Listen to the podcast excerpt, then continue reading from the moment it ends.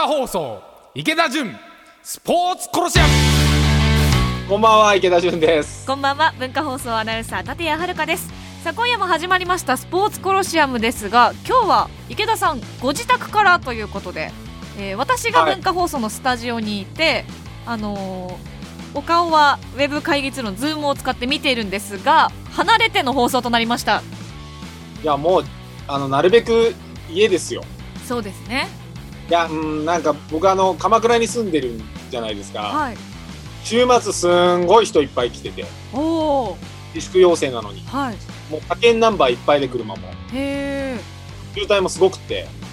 多分車だったらいいんだろうっていうことなんだと思うんですけどとはいえトイレ行ったりコンビニ行ったり結局ねもしウイルス持ってたら、人に移すまき散らす可能性があるわけじゃないですか。はいうんだ自粛っていう中であの政府の言い方だとまあそれは言うこと聞かないと思うんですよ、うん、別に怖いわけでもないし罰則あるわけでもないし、うん、っていう中でこの週末に人手がすごくて戸越銀座とかもすごかったみたいですけど、うん、なんでも僕も自らなるべく自粛をしてみようと。はい、そう先週末は初めて僕 Zoom 飲みやってみたんですああ今オンライン飲み流行ってますよね。はいあの多分に漏れず盛り上がってベロベロになるっていう、はい、あこれいけるじゃんと思って。あいいですね。はい。あのーはい、今日の夜も僕 Zoom 飲みが別件で入ってて。結構楽しんでますねこのリモート生活を。うん、なんかやっぱこの際だからもうもう変わって慣れてみようと思って。まあそうですね。はい、週末もちょうど ABEMA でテレビに出たんですけど、はい、それも僕自宅から Zoom で。ああそうですか、はい、まあじゃあ今日もスポーツコロシアムもリモートということで、えー、ただまあ、いつも通りお伝えしていきますので、早速参りましょうか。はい、最近のスポーツビジネスシーンで気になることを、スポーツ界の改革者池田純さんがズバッと切り込むこのコーナーです。スポーツビジネス、ホットニュース。サッカー浦和レッズ、シーズンチケットを払い戻す可能性をホームページで公表。浦和レッズは新型コロナウイルスの影響による試合延期が続いている現状からすでに販売しているシーズンチケットを払い戻した上で別途優先販売を実施する方策を検討していることを公式ホームページで発表しました。ただ詳細については再開日程が確定しチケットの販売スケジュールが見えた段階で決定するとしています。MLB アメリカメジャーリーグアリゾナとフロリダに各15球団を集め無観客でレギュラーシーズン開催を検討か新型コロナウイルス感染拡大で開幕が延期されているアメリカメジャーリーグはキャンプ地のアリゾナ州とフロリダ州それぞれ15球団を集め無観客でレギュラーシーズン開催を検討していると日本時間の11日アメリカの全国紙 USA トゥデイが報じています。ドイツサッカー13クラブが破産危機ドイツの大手メディアキッカーは新型コロナウイルスの感染拡大により30日までのリーグ戦中断が決まっているドイツの1部と2部の計13クラブが破産危機に直面していると伝えました。さあコロナウイルスの感染拡大で世界中スポーツチームももう止まったままになっていますよね。今日はどれからいきましょうか？うんだすごい難しいですよね、はい、あのー、浦和レッズもシーズンチケットを払い戻すって言ってますけど、はい、延期なんですよ、うん、J リーグは。中止じゃないんですよ、はい、まだ。うん。だ延期で、でも多分お客さんとかから、まあ、買ってなるべく小銭でもいいから生活困ってるからもう払い戻したいっていう人が多分いっぱいいて、はい、あのー、僕も B3 のブロンコスっていうところやってますけど、どうなるんですかみたいな問い合わせとか、みんながしてくるっていうより、多分本当にお金困っている人もいるんでしょうね。うん、だ払い戻すって言っても全員同じ対応しなきゃいけないので、はい。で、とはいえ延期だったら、プロ野球とかもそうだと思うんですけど、まだ払い戻ししてないと思うんですよ、延期なんで。はい。J リーグもそうなんですけど、リーグの方針っていうか、リーグの方向性でまだ延期の状態で、中止じゃないんですよ。うん、バスケットは中止になったんで、払い戻すのか、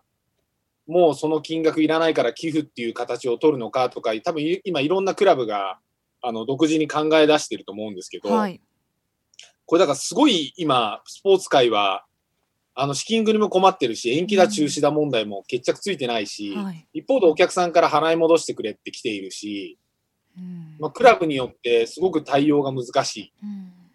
もういざ中止になったら、うん、まあ、それはそれで対応が変わってくると思うんですけど、延期っていう状態がいつ始まるかわからないし、一番難しいという感じですかね。延期ですよね。延期だと払い戻しって特にしなくていいはずなんで、延期なんで、うん、結局オリンピックもそうじゃないですか。うん、オリンピックのチケット延期なんで、僕も何十万円分か買ってますけど、はい、払い戻しじゃなくて、もそのまま持っていてください。来年そのまんま使えますからですはい、そうですね。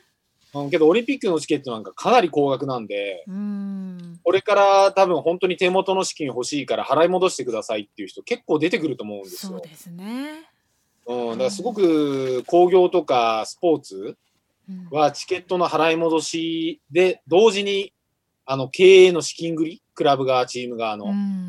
クラブ経営すごく難しい、厳しい、うん、うん、状況ですよね。うん。まあ、試合が行えなくてお金が入ってこない中でも払わなきゃいけないものもたくさんありますもんね。うん、だから今日のニュース、他も MLB も、はい、あの無観客でアリゾナとフロリダで再編して開催するかとか、はい、あのブンデスリーグももしかしたらクラブが倒産するんじゃないかとか、そういうニュースだと思うんですけど、はいもうビフォーコロナとアフターコロナの世界じゃ、もう僕すごい世界が変わると思うんですよ、スポーツも。で、もうやり方も変わってくるし、はい、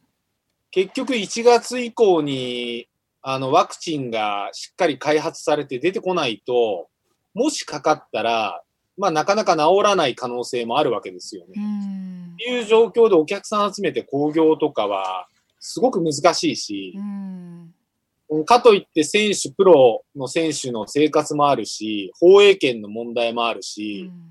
全部じゃあ中止にするかっていうとそういうことも難しいし、はい、もうこれ各競技とか各リーグとか各国とか、全然こうやり方とかは変わってくるし、千差万別だと思うんですけど、何が正しいとかはないんですけど、やり方、すべて環境も変わって、もう全部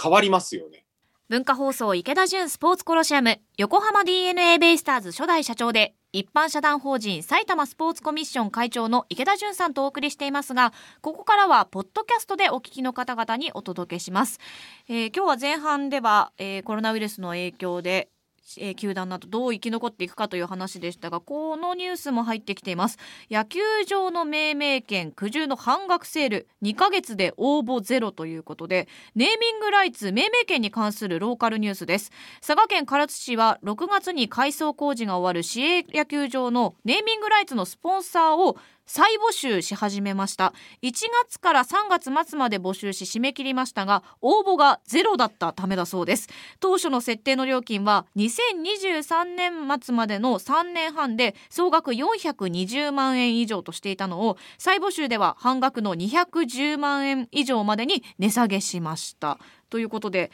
ネーミングライツが全然売れなかったということですねまあ売れるわけないですよね、このタイミング。そうですね。タイミングが確かにうん、だからもう、あのー、さっきも言いましたけど、はい、やっぱコロナの前と後、うん、ビフォーコロナとアフターコロナじゃもうすべて変わると思った方がいいんですよ、スポーツも。はい、過去の王道だったネーミングライツとか、はい、過去の王道だった親会社のミルクマネー経営とか、うん、あの、過去のおリーグの構造とか、もうすべて変わる可能性が僕はあると思うんですよ。うん、試合のやり方もそうだし、はい、中継の仕方もそうだし、今テレビなんて、あの、今朝かな？あの、テレビ朝日の羽鳥さんの番組を見てたんですけど、はい、もうみんな家から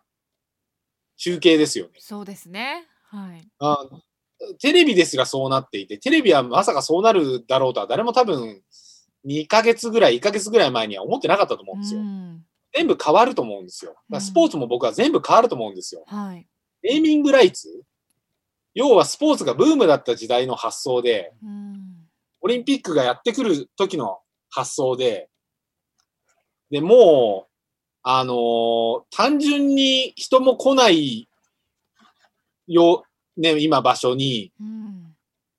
ネーミングライツだけ買って名前を掲げたところで何の恩恵もないわけで、で、そもそもみんな食らってるから、ほぼほぼ。うん、食らってない人もいるじゃないですか、今。はい。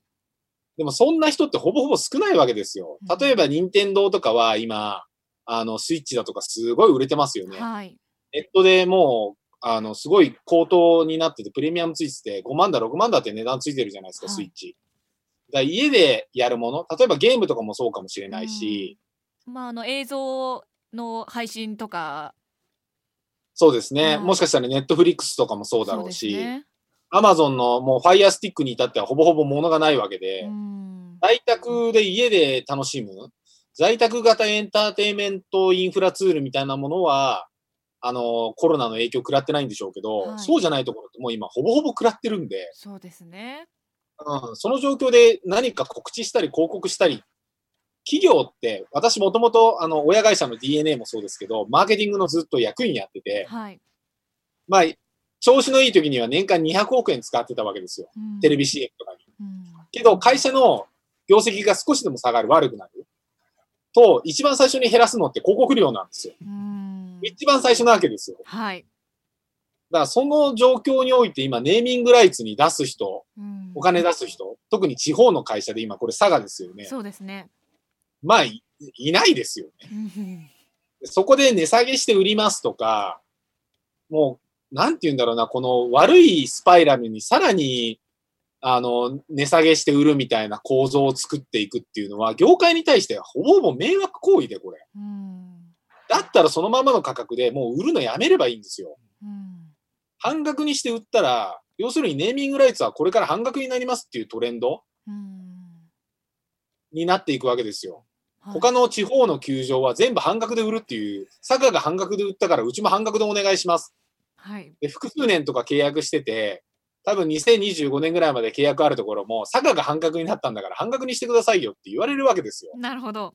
もう迷惑なんですよ。こういうなんかこう、価格破壊を起こすような行為をするっていうのは。はい、で、だったら、売り方を変えればいいんですよ。うん、もう要はネーミングライツじゃなくて、その野球場でやるコンテンツも含めて、全部の権利を売るっていうぐらいに変えないと、うん、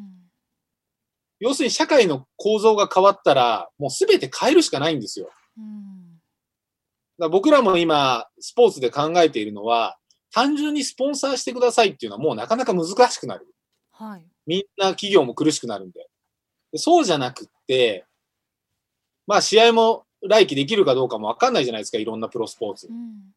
バスケットもそうだし。だったら、そのバスケットの選手とかをその土地に連れて行って、その会社の、あのー、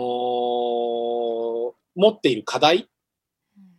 僕が今相談を受けている会社さんは、やっぱりこれからどんどん人を、若い人をもっともっと採用したいと。はい。けど B2B なんで、なかなか地方で告知する機会がないと。うん、だったら、プロスポーツをそこに持って行って、プロスポーツ選手をそこに連れて行って、企業の人たち向けに子供を集めてその企業のバスケットを教えるようなことを一緒にやって、それで地域の人たちの、要は就職したい人向けの告知を一緒にやっていきましょうとか、もうやり方をすべて変えていって、全部オーダーメイドに今回変えちゃわないと、うん、もうか、かつてのスポンサーの取り方とか、かつてのネーミングライツの取り方とか、もう全く通用しないんで、うん、うんもうこの佐賀の行為っていうのはもう半分、もう価格破壊に拍車をかける迷惑行為に近いですよ。うん。まあ、あのコロナとこの後でもう根本がいろいろ変わってしまったから、もう本当に各スポーツ各企業も変わっていかなきゃいけないっていうことですね。はい、えー、今週もスポーツビジネスホットニュースお伝えしました。続いてこちらのコーナーです。スポーツ選手が喜ぶアスリート飯。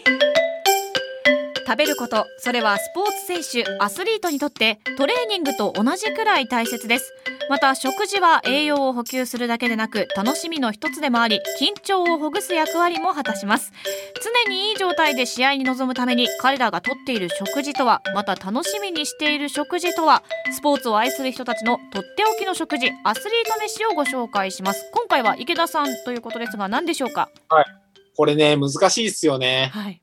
本当はいろんな飲食店舗をこの今コロナでみんな元気がない時に紹介したいんですけど、はい、外出しちゃいけないし、どっか特定の地域の、うん、あの、店舗を紹介するとそこにね、あの人が来るような告知行動もなかなか今難しいし、はい、やっぱ食べるの大切じゃないですか。うん、やっぱり今も、まあどれぐらいの割合でかかるかとか、どれぐらいの割合で重症化するかわかんないですけど、はい、やっぱ免疫持っとくためにやっぱ体力が必要で、うん、食べる、寝る、運動する。はい、これを僕はもうやった方がいいと思うし、アスリートもみんなそれやってると思うんですけど、はい、あの、やっぱ肉っすよね。肉。はい。僕あの、ベイスターズ、最初に球団の社長になった時に、やっぱりいろんな人と仲良くならなきゃいけない。うん、スタッフと仲良くならなきゃいけないっていうので、ファームで、僕バーベキューパーティーやったんですよ。へー。あの、職員の人とか、それこそマネージャーとかみんな呼んで、肉いっぱい買って、外で風通しのいいところで。うん、だから今、まあ家、ご自宅でね、バーベキューできる人とできない人もいろいろいらっしゃるでしょうけど、やっぱバーベキュー、肉、できないんだったら家で家庭でみんなでホットプレートで焼肉、はい、が一番こう、家族団らん。うんなりますよね。なんかもういろいろとなんか DVD だとか家にいっぱいいるから子供怒ったりとかいろんな問題もあるし、もういろんなことがもう今大変だけど、まあ、せめて食べること楽しんで家族団らん。んホットプレートで焼肉できる人だったら家、家族でお庭でバーベキュー。で、僕は近くのいつもお世話になってる肉屋さんがいるんで、はい、まあ、給食とかなくなって、肉とかも、まあ、なかなかこう、売れなくなってるらしいんですよね。うん、だから僕はなるべく今、家の近くのいつもお世話になってたお肉屋さんとかスーパーとか行ってて、で、そこで買って、家でできる限りバーベキュー。うん まあ家族で過ごす時間が増えている方多いと思いますしそうやってね楽しくお肉焼いてねたくさん栄養とってっていうのはいいかもしれないですね。そうですね。あの、ベイスターズやってた時は、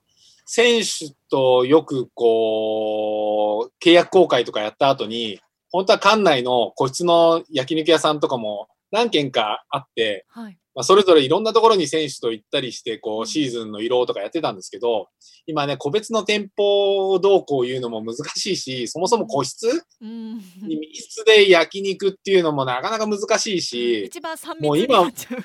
今、今僕がやりたいの、まだ今実はブロンコス僕買ってから、はい、まだ選手会ってないんですよ。あ、そうですか。まだ会ってないんですよ。会えてなくて。はあ、あの、コロナが始まっちゃって試合も見れてないし、うん、で、今、そのバタバタもあって、選手にも会えてなくて、やっと選手の面談を今やろうとしてるんですけど、けど選手の面談も難しいじゃないですか。うん呼びつけて密室で会議っていうのも怖いし、はい、向こうも怖いだろうし、うん、今面談の日程だけセットしてるんですけど、まあ、あとは選手の要望を聞いて、きっちりこうコロナ対策して来ることにリスクのない人、うん、で僕らは3密を避けれるような場所を用意して選手の面談しようと思ってるんですけど、はい、本当はそれが一段落したら全部選手もそうだし、スタッフもそうだし、呼んで、風通しのいいところでバーベキューやって、うん、やっぱ親睦深めたい。風通しいいから3密避けれるし。そうですね。大体外ですもんね。あや今バーベキュー、でもそれでまたバーベキューを促進すると今度、ね、多摩川の河川敷にバーベキューで人が退去押し寄せたとか、キャンプ場に人が退去みたいな話になるんで、まあ、なので許されるのは家でバーベキューですよ。そうですね。はい。はい、ということで今回は池田さんのおすすめアスリート飯バーベキューご紹介しました。さあエンディング今回ちょっとリモートで初めての挑戦ということでしたがいかがでしたか？これ何なんですかねうちもそうだし文化放送もそうですけど、はい、ネット環境いいはずじゃないですか。そうですね。電波が悪いっていうのはやっぱ今自宅勤務になりだしてみんな Zoom 使ってんですかねそうですねきっと混んでるんでしょうね混んでるでしょうね。 Zoom もなんか繋がりにくい時間帯があるって僕も聞いてるんで。あそうですか。もう夜だって金曜日の夜に、あの、僕は9時スタートで夜中の1時ぐらいまでみんなと飲み会やったんですけど、はい、あの、全然環境良かったのに今日の方が繋がんないです。そうですかね。やっぱ日中の会議が多いんでしょうね。多いんでしょうね。まあいいことなのか、みんな自宅になりだしたんでしょうけど、ちょっと収録考えないといけないですよね。まあちょっとしばらく試行錯誤しながらいろいろやっていきたいと思いますので、今日はこの辺りで、えー、お時間となりました。お相手は、はい、池田純と文化放送アナウンサー立谷遥でした。ではまた次回月曜日の6時45分からの放送で。